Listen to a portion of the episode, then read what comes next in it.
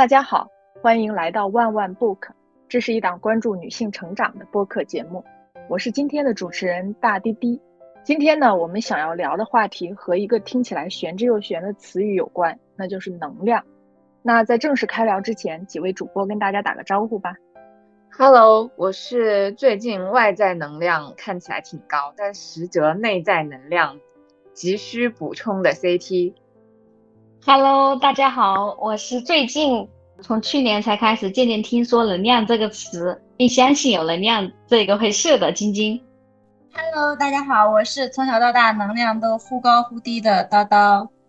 嗯，之所以想要聊能量这个话题呢，是因为前段时间的一篇刷屏了的文章，叫《马原的城堡》。那我就很简单的说一下这个故事的梗概啊。出生于一九五三年的作家马原，他为了寻找所谓心中的桃花源和调理他患有慢性病的身体，就在云南的西双版纳呢，为自己建造了一座城堡。这座城堡呢，是由八栋独立的楼房构成的。我之所以要特意的提这个细节，是方便大家想象，就这样的城堡的日常打扫和清洁维护工作的工作量有多大。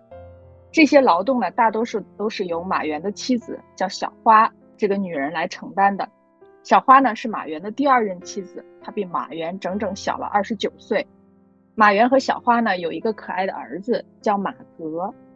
马格患有先天性的疾病，在长达十年的时间里，马原他不顾妻子的请求，一直不同意马格就医。同时呢，马原认为当下的中国教育非常的糟糕。所以呢，他也不太赞成马格到学校去上学，所以马格上学这件事儿呢，也一直上的断断续续的。在马格十三岁的时候，他因为心脏病突发，倒在了马原的城堡里面，彻底的与这个世界告别了。他的爸爸马原同志非常悲伤的发了一条微博，他说：“这么好的孩子，他却再也不能陪伴我了。”这篇文章一出呢，就很多读者都非常的愤怒，然后进一步呢，这件事情又让大家联想到周国平当年因为不希望自己的女儿失明，他拒绝给患有眼癌的女儿妞妞做手术，最终女儿因为眼癌去世。这些人都是用爱的名义控制着身边的人，最后造成了悲剧。这些披着文艺的外衣，实则是缺乏基本的常识、充满爹味的故事。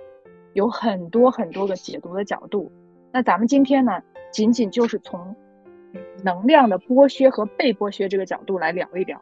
首先呢，我第一个问题就是，你们身边有没有这种明明就是个偏执狂、控制狂，却非常自以为是的人，有吗？我我我觉得我不敢说，但是我在播客里面可以说，我爸。对。我觉得这个角色通常都是父亲，因为如果比如说是只要他不是我们的父亲，不是我们的亲人，我们肯定遇到这种人就跑了就逃了，对吧？除非他是我们的非常亲的至亲。来，叨叨继续说说你父亲的故事。因为我爸在我们村子里面是一个就是公认的成功男人。物质 教育子女所有的角度都碾压了我们村里其他人，所以我要是现在在抨击他的时候，我就觉得我们村里任何一个人听到了，他们绝对会把我的博客 村子里面放喇叭去。因为不过他们都知道，就是我们村子里所有人，就是包括我的亲戚，他都知道我爸是一个极度暴躁、极度。专制的一个人。过年的时候，我有很多表姐，她们都没有读大学，就是其实大家的怎么说呢，长相啊、头脑啊都差不多，所以他们到我家就会说：“哎呀，如果我我们都在你家就是长大的话，我们肯定都会读大学的。”为什么？因为我爸已经专制到没有人敢违抗他任何命令，就是没有人敢不听他的话，他已经苛刻到。就是你要言听计从，所有的事情，生活上、工作上、学习上，所以我所有的亲戚都都会觉得，他们都知道我爸是一个专制的人，但是他们都在感慨，为什么没有我爸这样一个爸爸让他们读大学？但是，但是我爸让我们家四个孩子，因为我二姐没有在我们家长大，在我们家长大的三个孩子都读了一本，在那么落后的农村。但其实另外一个反面就是我爸极度的专制和苛刻，就是我们说话，哪怕是生活上吃一顿饭，我们都是不能指责他的。他说话会比较过度的好强好胜。今年过年的时候，他指着我们吃饭的桌子上的菜，就和很多亲戚说这顿饭是很贵的。然后我哥就悄悄跟我爸说：“你不能这么说。”你告诉别人你这顿饭很贵，就是在说，那你去别人家吃的饭很便宜。然后我爸就很愤怒，他就说：“你怎么可以这么跟我说话呢？你凭什么指责我？我就是要这么说话，你没有资格指责我。”就是这种事情，我们家是每天都在发生。之前我哥有说过，哎，我觉得，我觉得我我是在。破裂，我这边说我们的家庭破裂了，就是我哥之前有表达过对其他人的爸爸的一个羡慕，因为我们家非常的贫穷，从小到大都很贫穷，我哥就会说，哎，那看别人的爸爸有的真的挣钱挣的还挺多的，就会觉得别人爸爸挺优秀的，然后我爸就很愤怒的踹了我哥一脚，说，那你就去给别人做儿子，还有就是。我如果几个月不给我爸打电话，我爸就会愤怒的指责我说：“你如果不想给我打电话，你永远都不要打。”但是我永远都不会主动给你打一个电话，就哭着跟我妈抱怨了两句，然后我爸就说：“你竟然还敢跟别人抱怨我，你想怎么样？” 然后我把这个事情给迪姐说的时候，其实我是说我会反思一下我自己以后。呃，怎么样更孝顺一点？怎么样跟我爸更友好的相处？多打一些电话，找一些话题。然后迪姐就说：“你怎么会有一个这样的爸爸？”我就想，哦，这也可以说吗？也，我觉得中国的多数男性都是关起门来自己做土皇帝。我我有一个发小，他比我大几岁，是个男性。之前跟你们说过，就酷爱读《论语》的那位男性啊，也是一位爹味儿十足的爹娘。然后完了之后，前两天他跟我说一事儿，就是他有一个青春期的女儿，呃，这个女孩呢，就是不跟爸爸交流，也不跟妈妈交流，回家就关上门就不说话。然后他说，他就很想跟女儿亲近，他就用一个月的时间，就每天骑电动车送女儿去学校。他说我不开车，我骑电动车，这样女儿会在背后抱着他。我没坐过电动车，我不知道坐电动车的人是不是要抱着前面的人。他就觉得先从肢体亲密开始。他说他跟他女儿在上学的路上讲了一个月的《论语》和中国传统文化，然后他说他女儿现在跟他亲近多了。然后，但是他在描述这件事情的过程中，他说了一个细节，说他一个朋友移民到泰国，他家的狗因为带不走，把那个狗放在他家了，所以他就领养了那条狗。然后我马上就告诉他，我说：“亲爱的发小，你女儿现在变得开朗了，跟你一毛钱关系都没有，全部跟那个狗有关系，是那个狗让你女儿变得开朗快乐了，跟你那传统文化半毛钱关系没有。你要不讲那传统文化，没准你女儿能更开朗，你知道吗？真的，我赶紧的告诉他，我特别怕他误会，你知道吗？继续用传统文化残害他女儿。”传统文化是很好，但是我我我相信，我特别相信他女儿的转变跟传统文化毫无关系，因为他女儿特别喜欢小动物，一直渴望养一只狗或者养一只猫，他们就一直就是说就觉得各种麻烦啊，不养。然后现在他既然想误以为是他跟他女儿讲传统文化让他女儿变得更好了，把我吓的呀，知道吧？然后。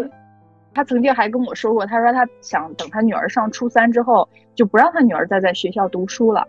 他也是认为中国的教育非常糟糕。我说，那你准备让你女儿干嘛呢？他说就是。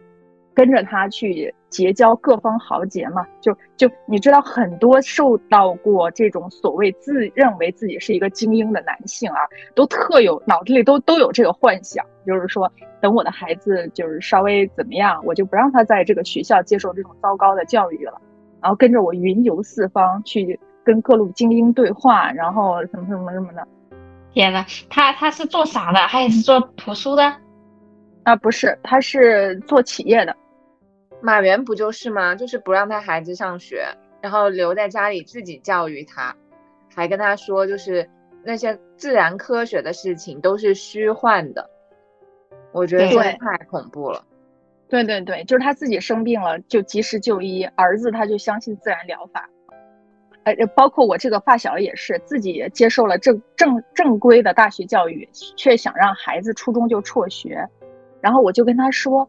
他辍学了之后，就跟着你云游四方，跟你们这一帮四五十岁、五六十岁的老男人、爹味十足的各种大爹接触。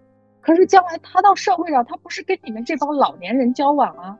他去学校上学学知识只是很小很小的一部分，重要的是他要跟他的同龄人接触，去建立社交，形成他的情商，就是了解这个社会。因为将来他到社会上，他还是在跟他的同龄人去交往。那对他很无语，我一定会极力阻阻 碍他实现他这个伟大的爹味计划的。我看了马原那篇文章，我就第一时间转给他了。我说：“我说您赶紧看看，我觉得您跟他也真是不相上下，你知道吗？可千万别拖呀。”然后他就给我回复了个狗头。我就觉得 我爸给他们的态度不一样，但是那种爹味儿是。完全一样的，我爸的态度一直，他就是我爸有八个孙子，他就一直指责我们。他跟我二姐说，他说你为什么不五六点起来带孩子读书？他说如果是我带你的三个孩子，肯定能考清华。你看你这么懒，你这三个孩子 考不上清华，都是因为你不行。我我叨叨真的，我跟你爸真是年龄相隔太久远，实在无法展开对话。我真想怼他一顿，你知道吗？他哪儿来的自信呢？他真是的！我告诉你，我发小他之所以想让他孩子辍学，是因为他接受了真正的中国的大学的完整的教育。他他也算是一个，哎，怎么说呢？就我们把范围扩大一点，也算是经接受过精英教育的人，所以他才他认为读书是无用的，他反倒觉得社会是最好的大学。你父亲让你们一直想要去上大学，就是因为他连大学都没上过呀。你都是这些男人都是基于幻想，你知道吗？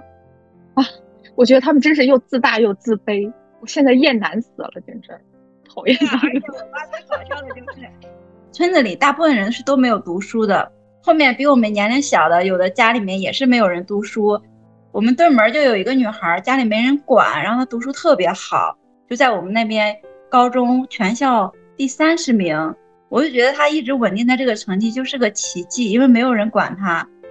她小时候也很蔫儿，然后后来她高考报完志愿，我就觉得，嗯，他天赋异禀，然后报了一个志愿。后来他大学毕业之后，工作还不错。我问他，你报志愿是怎么报的？他跟我说，是我爸给他报的。我说，天哪，我们我们都已经大学毕业了，你怎么能让我爸给你报志愿呢？你可以找我们任何一个人，大家都一起商量商量。因为他很内向，那个女孩，她说。他相信我爸，他觉得我爸养了三个大学生，所以就完全听从我爸的意见，报的大学和专业，我真的震震惊了。然后后来我才知道，包括我爸在市区工作的时候，还有在村子里面，好多人找他咨询，他都是一个人拿的主意，他都没有问我和我哥我姐，他自己他就帮那些人指点。他的那他是他自己想的一些观点，他可能就决定了。一个人的起码的一个命运走向哎，我去！我我现在已经在一个二幺幺本科毕业那么多年，你让我去搜集资料，去给一个人报志愿。我最近有一个表姐的女儿就一直找我，我搜集了很多资料，我都是跟她说你参考，千万不要听我的。我都很难以想象，我爸竟然 决定了很多人的命运，然后他还就是很自信的说。是啊，是我是我给他报的。嗯，其实剥削者和被剥削者是天然的一对儿。如果他是允许被剥削，那个女孩也是允许自己的命运是由别人决定的。所以这个也是，嗯，如果一个人不允许的话，他的能量和他的嗯所有的一切都不可能被剥削的。那他为什么会允许呢？是其实他太弱小了，他没有力量去决定自己的。而且他非常的内向，一直到现在，他其实到大学成绩也很好，也找了一个很好的工作，是在一个很大的国企做数据方面的工作，待遇也挺好的。但是我跟他沟通的时候，他就说有三十五岁危机。然后我说，那你理想的工作是什么？他竟然跟我说，他理想的工作是教师，因为他认为教师有寒暑假，以及教师他说有那种无私奉献的人生价值感。我跟他沟通的时候，因为我本身就是盲目报的师范，我就跟他说师范的种种弊端，就是对于一个 女生来说。她是有很多很多不适合的地方的，然后他都不知道，我就会发现哦，原来一个来自农村的女孩，如果她没有一个很好的指导的话，她哪怕比我们晚几年，哪怕她很努力、很上进，然后最后工作也很优秀，她现在工作好几年以后已经有了储蓄，他依然其实也不是能很很正确的看待很多专业啊，或者是社会或者是学校这种事情。他哪怕现在他也是有欠缺的，当然我也有欠缺，但是我一直以为他比我聪明，因为他没有复读，应届就考了很好的大学。他善于学习知识，善于考试，跟他是不是有独立的思想毫无关系。他只要没有独立的思想，就一定会被剥削。但是在这个里面，跟这个女孩子本身没有关系，她被剥削跟她没有关系，因为像她这样的一个出身农村的女孩子。她必然会被剥削，因为她没有能力不被剥削。就像马原的故事里面，他的儿子马格是一个小孩子，嗯，他的妻子小他二十九岁，没有独立的经济收入，那他也必然被剥削。一个人什么时候可能不被剥削？只有一种情况，就是他既实现了物质独立，又实现了精神独立。只有这种情况下，他才可能真正的不被剥削。晶晶和 CT 呢？你们有身边有这样的？控制狂、偏执狂，然后你们还没办法摆脱他们，或者曾经被他们剥削的这样的一个人存在吗？CT 没有是吧？我真的没有啊。晶晶有吗？控制的话，那可能我妈对我会有一点，然后我对我弟也有点，我妈对我们会有点，然后我会，然后我现在会刻意让自己减少、减少、减少、减少控制，减少说说话。嗯嗯嗯嗯，其实就是用减少说话的方式远离他，是吗？或者隔离，跟他之间有一个空间，隔离出一个空间。空间隔离一直都有，只不过之前的话，就算空间隔离了，那我还是会每天发文章给他看啊，我觉得很好的文章啊，呃，以及他说一个事情呢，我跟他各种提建议啊，各种想法呀。然后他说了一个事情，我就觉得你做的不对，然后还有其他的一些做法，比如说今天恰好。我弟和我现在现在关系缓和了嘛？然后今天呢，他遇到了一个事情，就是他们可能举办比赛，就是呃教师讲课比赛嘛，哈。其实他讲的是非，就是他落选了。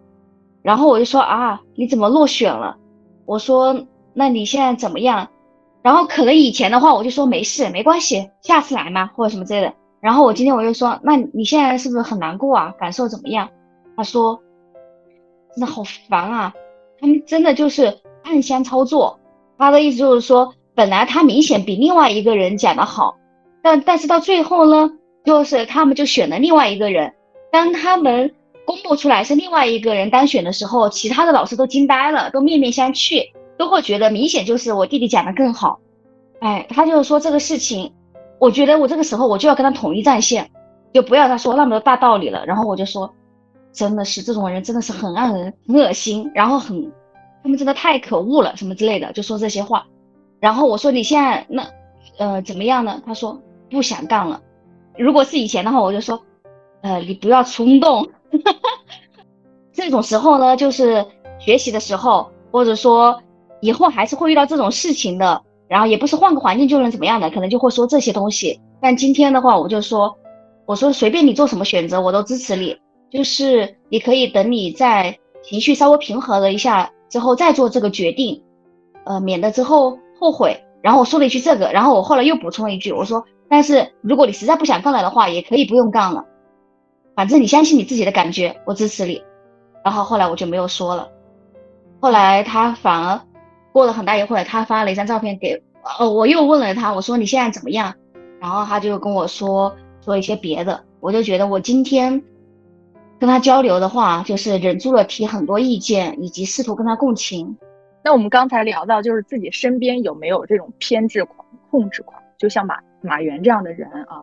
第二个问题是，就很多网友都说，马原这个老男人，他是通过剥削年轻的妻子和年幼的儿子的能量，来使自己获得生命力，使他那奄奄一息的病体还保持着基本的健康。那我就很想知道，你们理解的能量，或者说能量场是什么呢？CP，你先来吧。其实我看纪录片的时候，当时我倒还，我一九年看过那个纪录片嘛，我当时就没有这个感受。我就在想，我专注在他的那个八栋城堡里面了，世外桃源还挺好的。最近呢，发生了这件事情，又重新看那篇推文的时候，返回去想想，我就这无异于真的就是在吸收他家里人的能量。就让我想起那些什么天山童姥啊什么的那种感觉，我觉得特别像。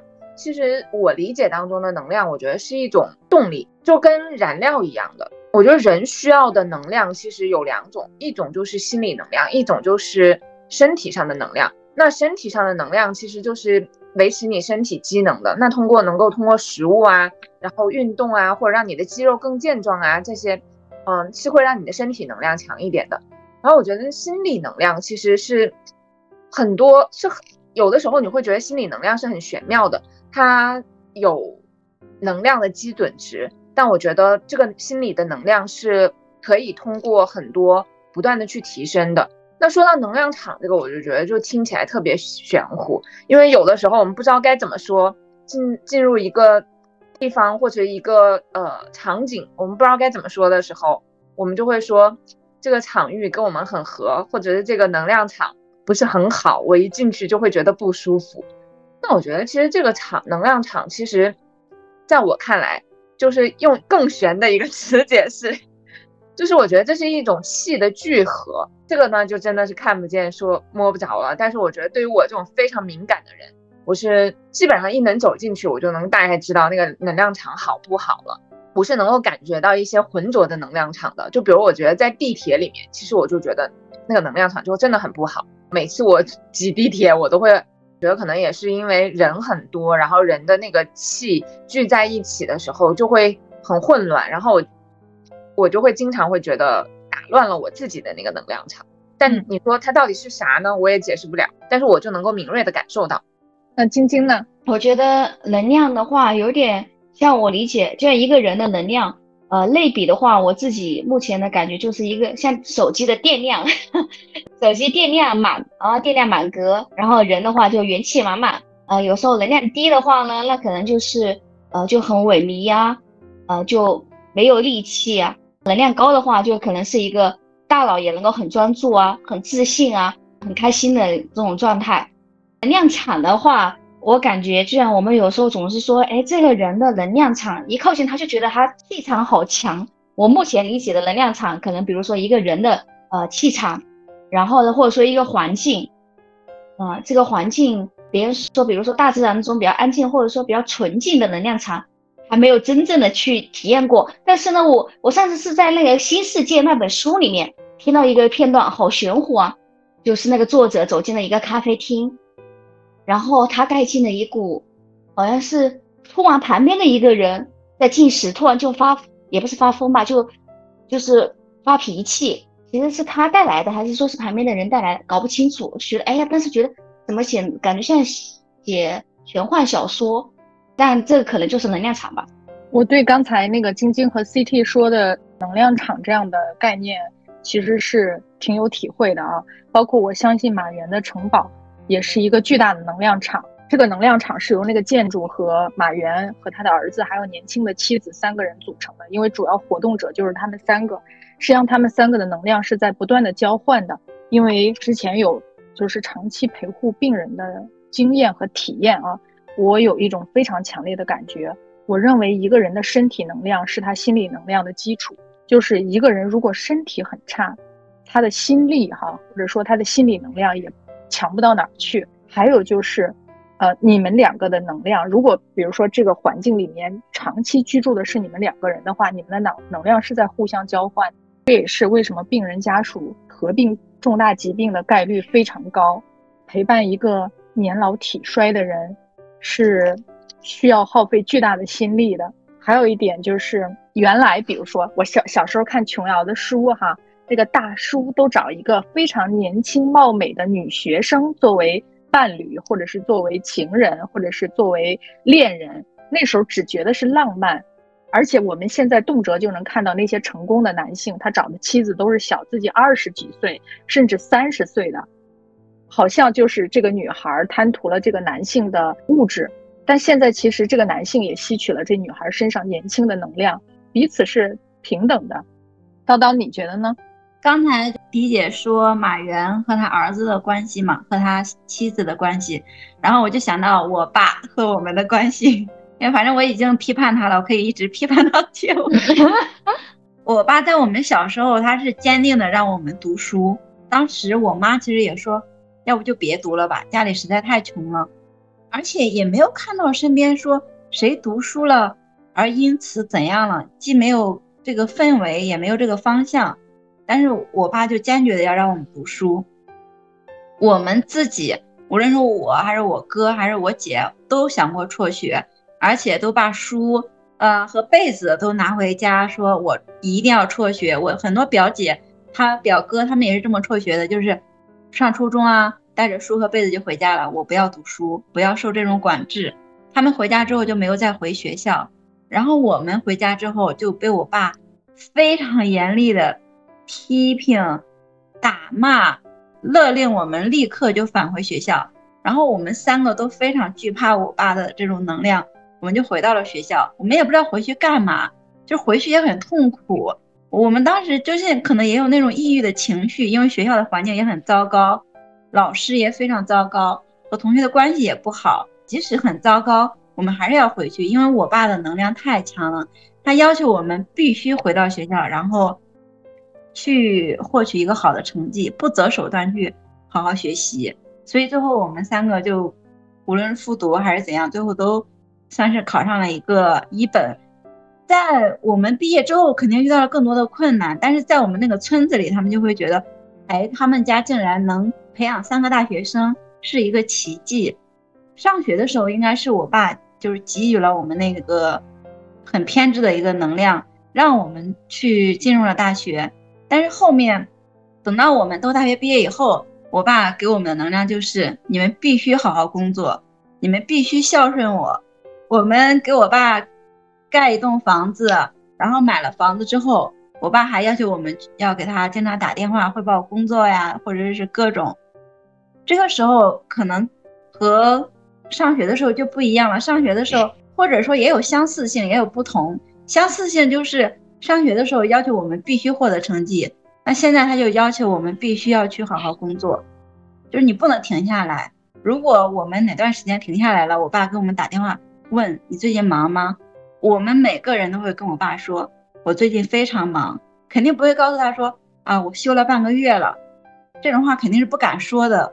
现在无论是在金钱上、物质上、情绪上，还是要想方设法的去照顾我爸。就是我能预预测到，就是我爸的这一辈子，后面我们四个孩子都会想办法，尽可能的去照顾好他的情绪和身体和物质，呃，但同时也能感受到那种类似马原那种能量的索取。我觉得毫无疑问，你父亲就是在索取你们的能量。如果说读书，我并不认为读书是唯一的出路。但是我认为，对一个农村孩子来说，读书是唯一的出路。甚至可以说，对马格来说，读书都远不是他唯一的出路。啊，只不过是我为什么在这个故事里着重的强调了，就是说他不希望马格去接受应试教育，是是我认为父亲的意志不应该大于孩子本身的意志，因为他希望马格成为一个快乐的茶农，但马格不想成为茶农啊。对你父亲来说，我认为他在那个时候做了一个正确的决定。就是坚定的读书，因为对一个农村孩子，他一无所有，他没有任何资源，他的父辈也不能跟他提供任何资源和台阶。那只有读书这一条路，靠自己读书走出去。就是说，如果我们撇去这个有资源还是没有资源的家庭，我认为唯一正确的路就是尊重孩子的意志，就是正确的路。当然，我们在这一条底下要考虑他的具体的家庭环境。反正我认为，对一个父亲来说，我觉得一个良好的父亲是自我、自我要求的。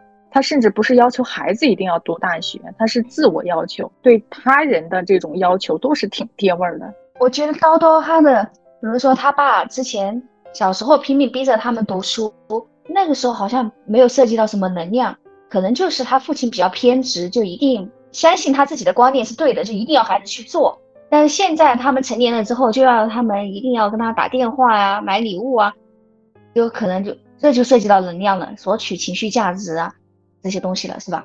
我觉得读书是对的，对一个农村孩子，这毫无疑问。就是只是说，在叨叨小的时候，他父亲也不过二十多岁、三十多岁吧，他为什么不要求自己必须要成功呢？他如果成为一个企业家，叨叨就可以读书，也可以不读书啊，他的选择就更广阔呀。为什么不自我要求呢？自我苛责呢？自我激励呢？总是来激励 push 另外一个人，不管这个人是自己的。伴侣还是自己的后代子女，我觉得都是挺自私的。对啊，其实我和我哥哥姐姐都挺不自信的，因为我们是知道自己一无所有，然后知道去读书、去工作都很困难。但是我爸妈不一样，我发现以前我以为我爸妈也认为我们家很穷，或者是说很不自信。后来才知道，我爸妈不是说我们有了钱以后才自信的。他们从年轻的时候就很自信。他告诉我，他说我们种地种的特别好。他说我们整个村子里面其他人种地种的都没有我们好。我妈跟我说，她说我们邻居孩子生下来都是没有，都是没有面粉吃的，他们可能连粗粮都吃不到，要饿肚子，甚至有的人快要饿死了。然后他说我们家四个孩子生下来都是有粮食吃的。所以他觉得很自豪，或者说很自信，就觉得自己已经做得非常好了。他说：“你不觉得我们一直过得都都很好吗？”我都震惊了。然后我就甚至这两年，我问我妈：“我说我们过去过得好吗？”我妈说：“我们过得很好呀。”她说：“你看，她说谁谁家呃吃不上饭，谁谁家就是不会种地，也不会种西瓜，都是跟我爸妈学的。”然后我就说：“你们年轻的时候都是这么自信的吗？”他说。是的呀，他说，因为和身边的人相比的时候，觉得自己是很，很不错的。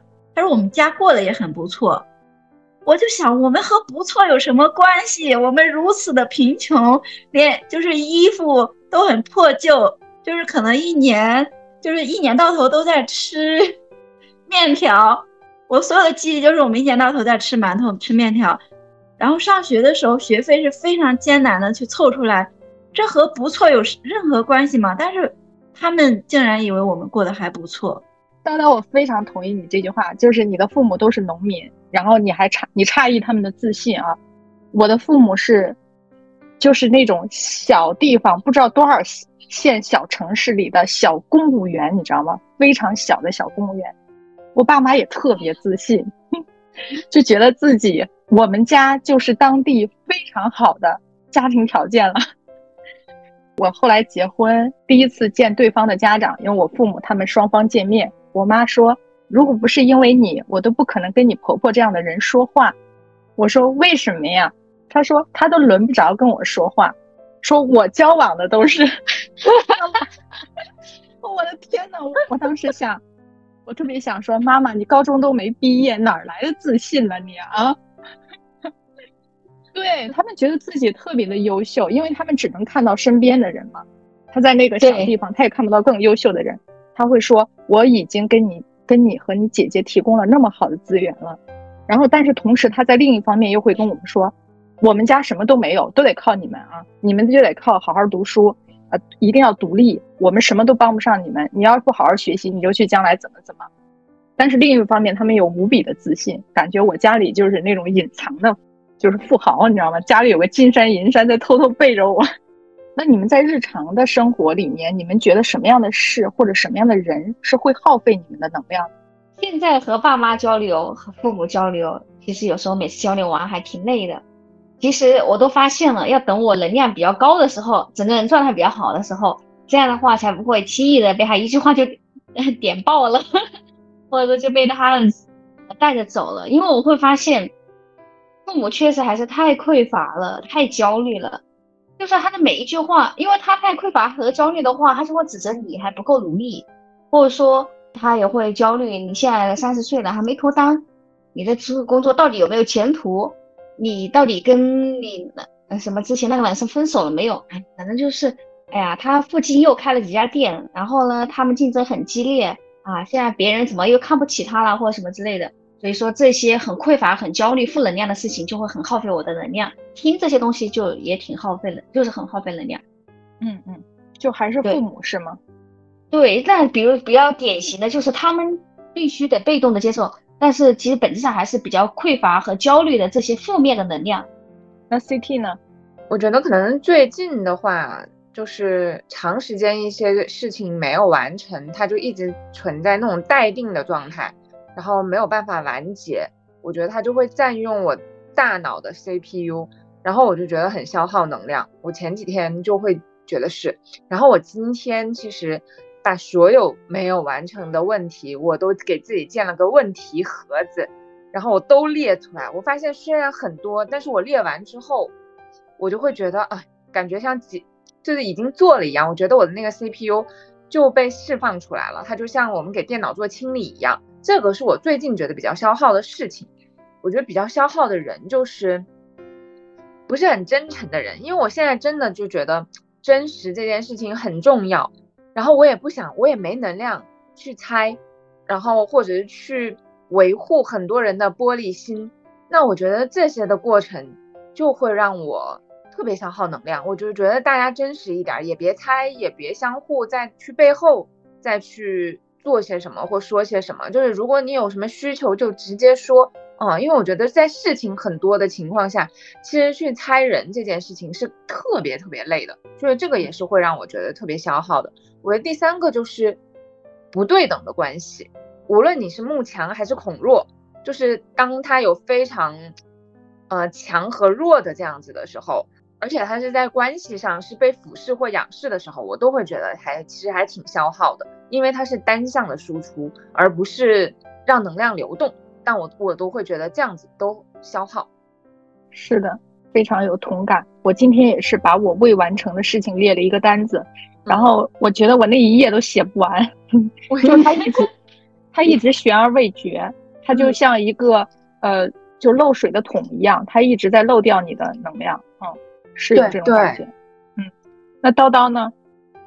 感觉我所有的被影响都是来自于我的原生家庭和我的婚姻。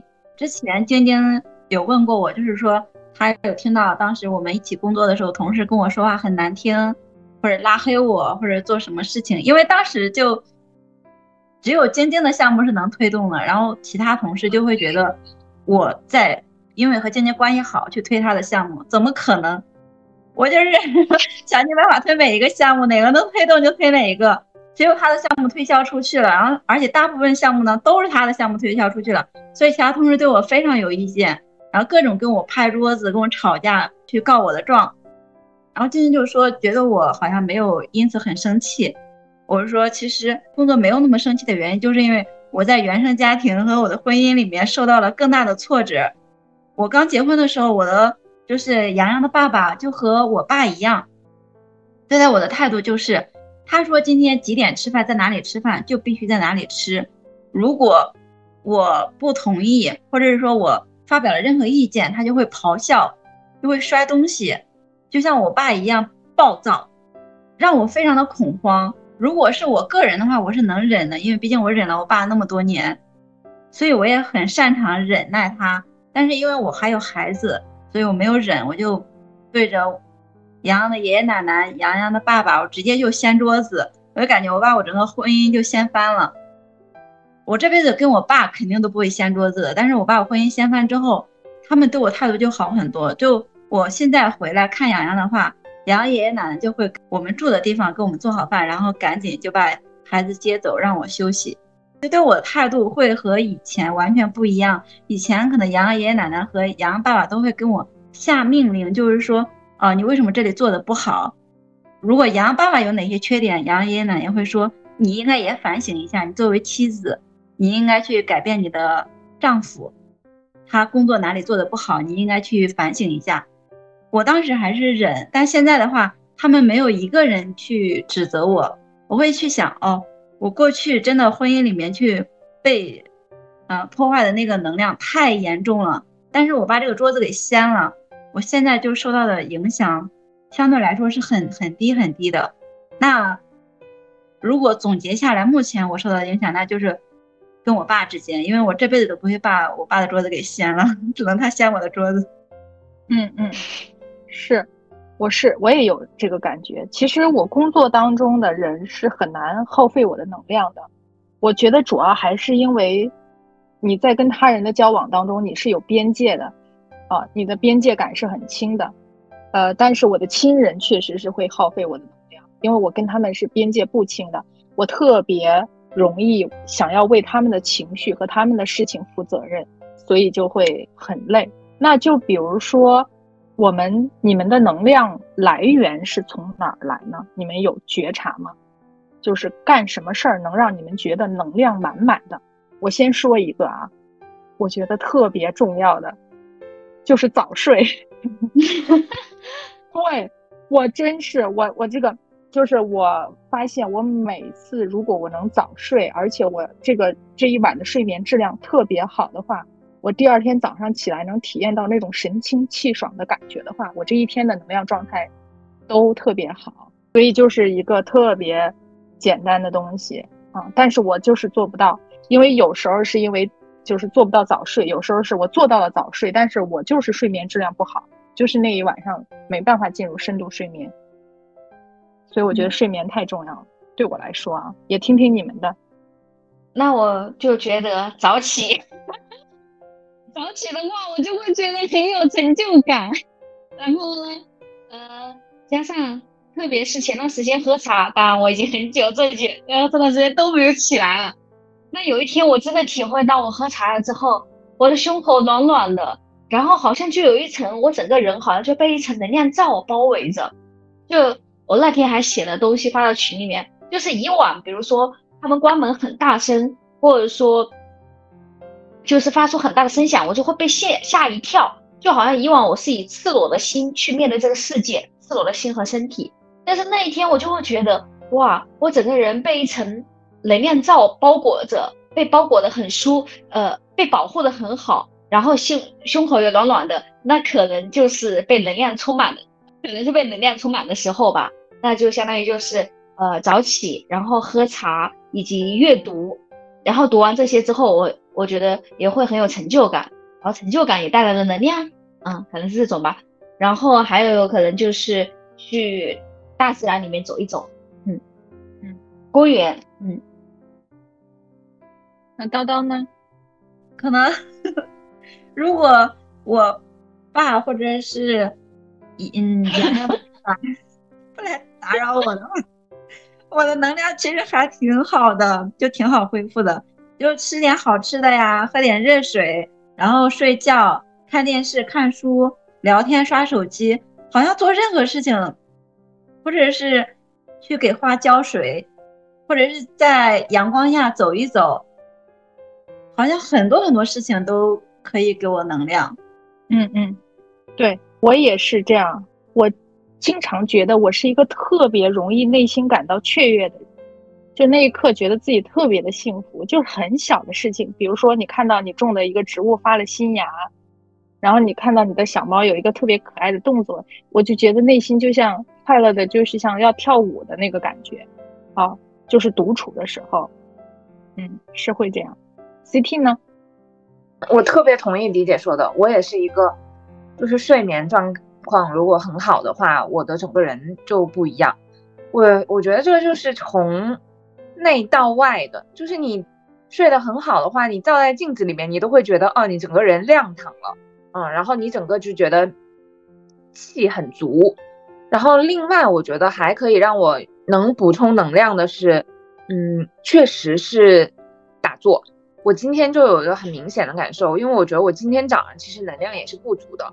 然后我先列了那个问题盒子嘛，把事情都列出来。然后我中午就去嗯嗯冥想室里面打坐。然后我今天练的是那个就是海绵减压法，就先让你的肌肉很紧张，然后放松。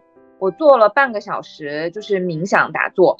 我觉得我整个人就能量就很足了，嗯。然后。我我我觉得呢，是因为我的气沉住了，嗯，然后我的脑子里面的那些杂念又被释放了，所以我觉得我整个人就很好了。是的，嗯，我还有一个感觉，就是我在做有创造性的事情的时候，就会特别的开心。就比如说我做的书啊，我今天下午在写广告语的时候，就会觉得，因为写了好几个方向的，很喜欢这本书，就写的时候就会觉得哇。就好幸福啊，就觉得此刻的工作还真的是挺幸福的。这也是我跟前两天的一个思考啊。就我原来是非常为全职太太打抱不平的，大家都在为全职太太打抱不平，因为家务真的很繁重，日复一日，教养孩子、洗衣拖地，这个工作量是很大的。我前两天刻意的感受了一下家务啊，嗯，当然这里面观点肯定有偏颇，大家可以反驳我哈。我仔细感受了一下。我觉得全职太太的工作跟我手头的工作相比，还是全职太太的工作更轻松。就为什么说呢？就是说，我要拖这个地板，这个地板不需要我说服他，不需要呃服从于我，或者我要想办法搞定他，我不需要跟这个地板签一个合同啊，我就我就是完全可以征服他的。然后我去擦一个桌子，做一做做一顿饭菜啊。就是它没有难度，它的难度可能就是口味好不好吃或者什么，但是我是完全可以驾驭它。但是你在工作中，像我在工作中，我觉得是一个三百六十五度的合作，它其实是有难度的，就是每天都会有难度，那个难度会让你烦恼。当那个难度大于你的能量的时候，呃，你是有经常会感到沮沮沮丧的感觉。但是当然，这些有难度的工作也会让你体验到成就感。我觉得全职太太在家务里唯一可能欠缺的是这种成就感。你征服了一个东西之后的成就感，但你要说这两个工作的难度来讲，我真的觉得做全职太太的难度会更低。当然，当然，他他最大的问题是，他没有安全感，因为他无法从家务当中获得这个经济收入啊。但是纯粹从工作上来讲，我觉得他没有难度，所以我就觉得我在做有难度的事情并完成了它，然后在这里面有创造性的话，这个是给我巨大的能量。今天恰好看了一句话，就是说。当全职太太的话，那你唯一的金主就是你的 老公；但是当你自己成长起来了的话，那你的金主就是一整个市场。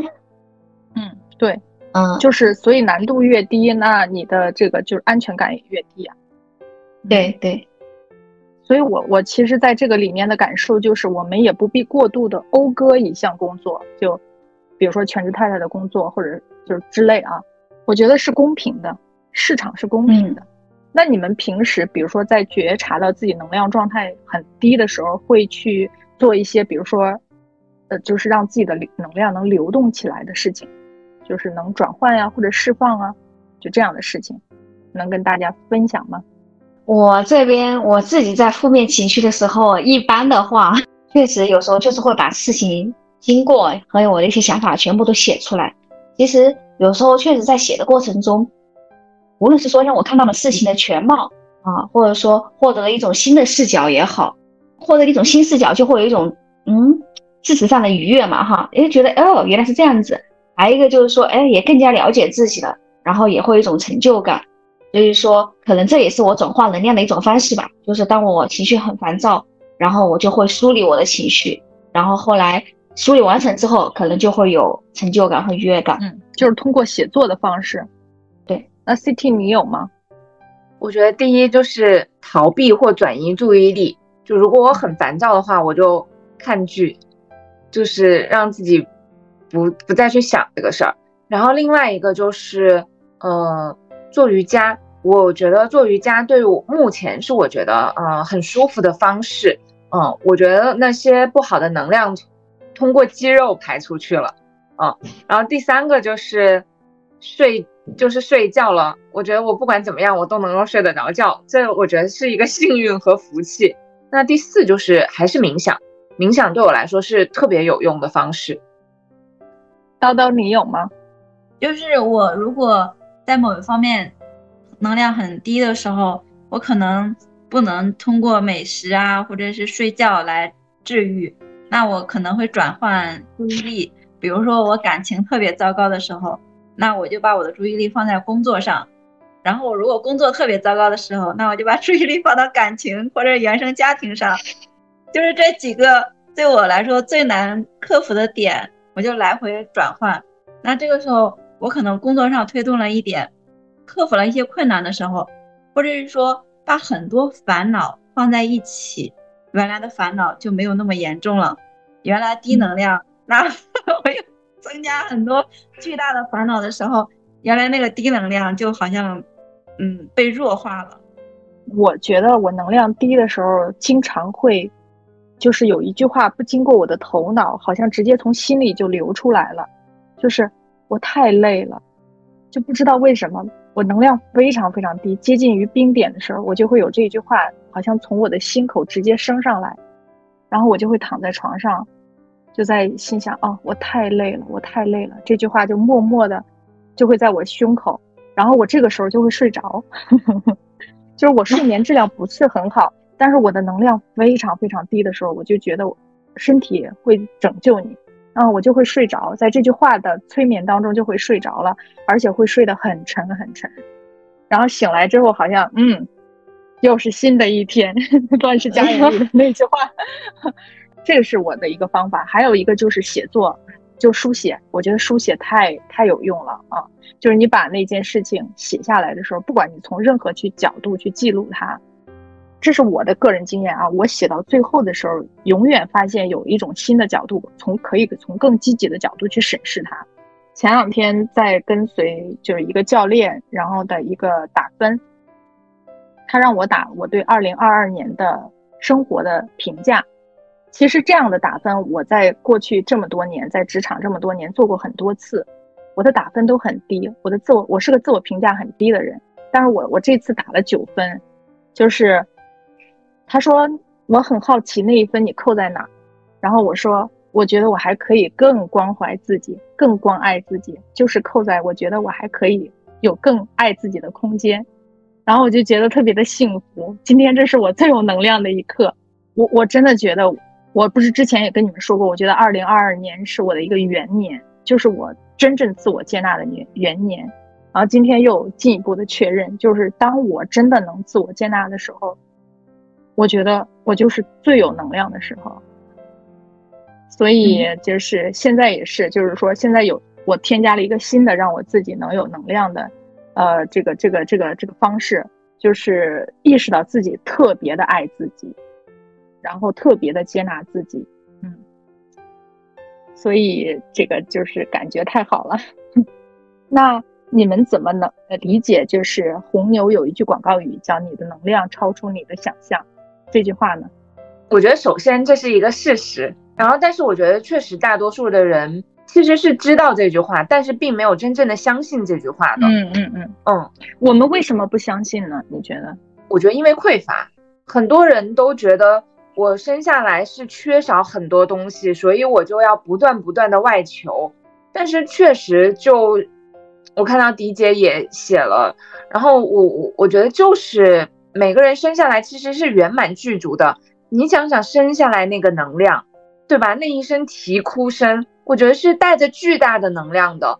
我觉得很多我们学习的那些知识或者什么，其实是习得的吗？我觉得是某种程度是是激发的。当然习得，但我觉得习得是可能一些技能上的习得，但很多东西其实都是被激发的。然后我觉得能量也是是激发的。如果要说。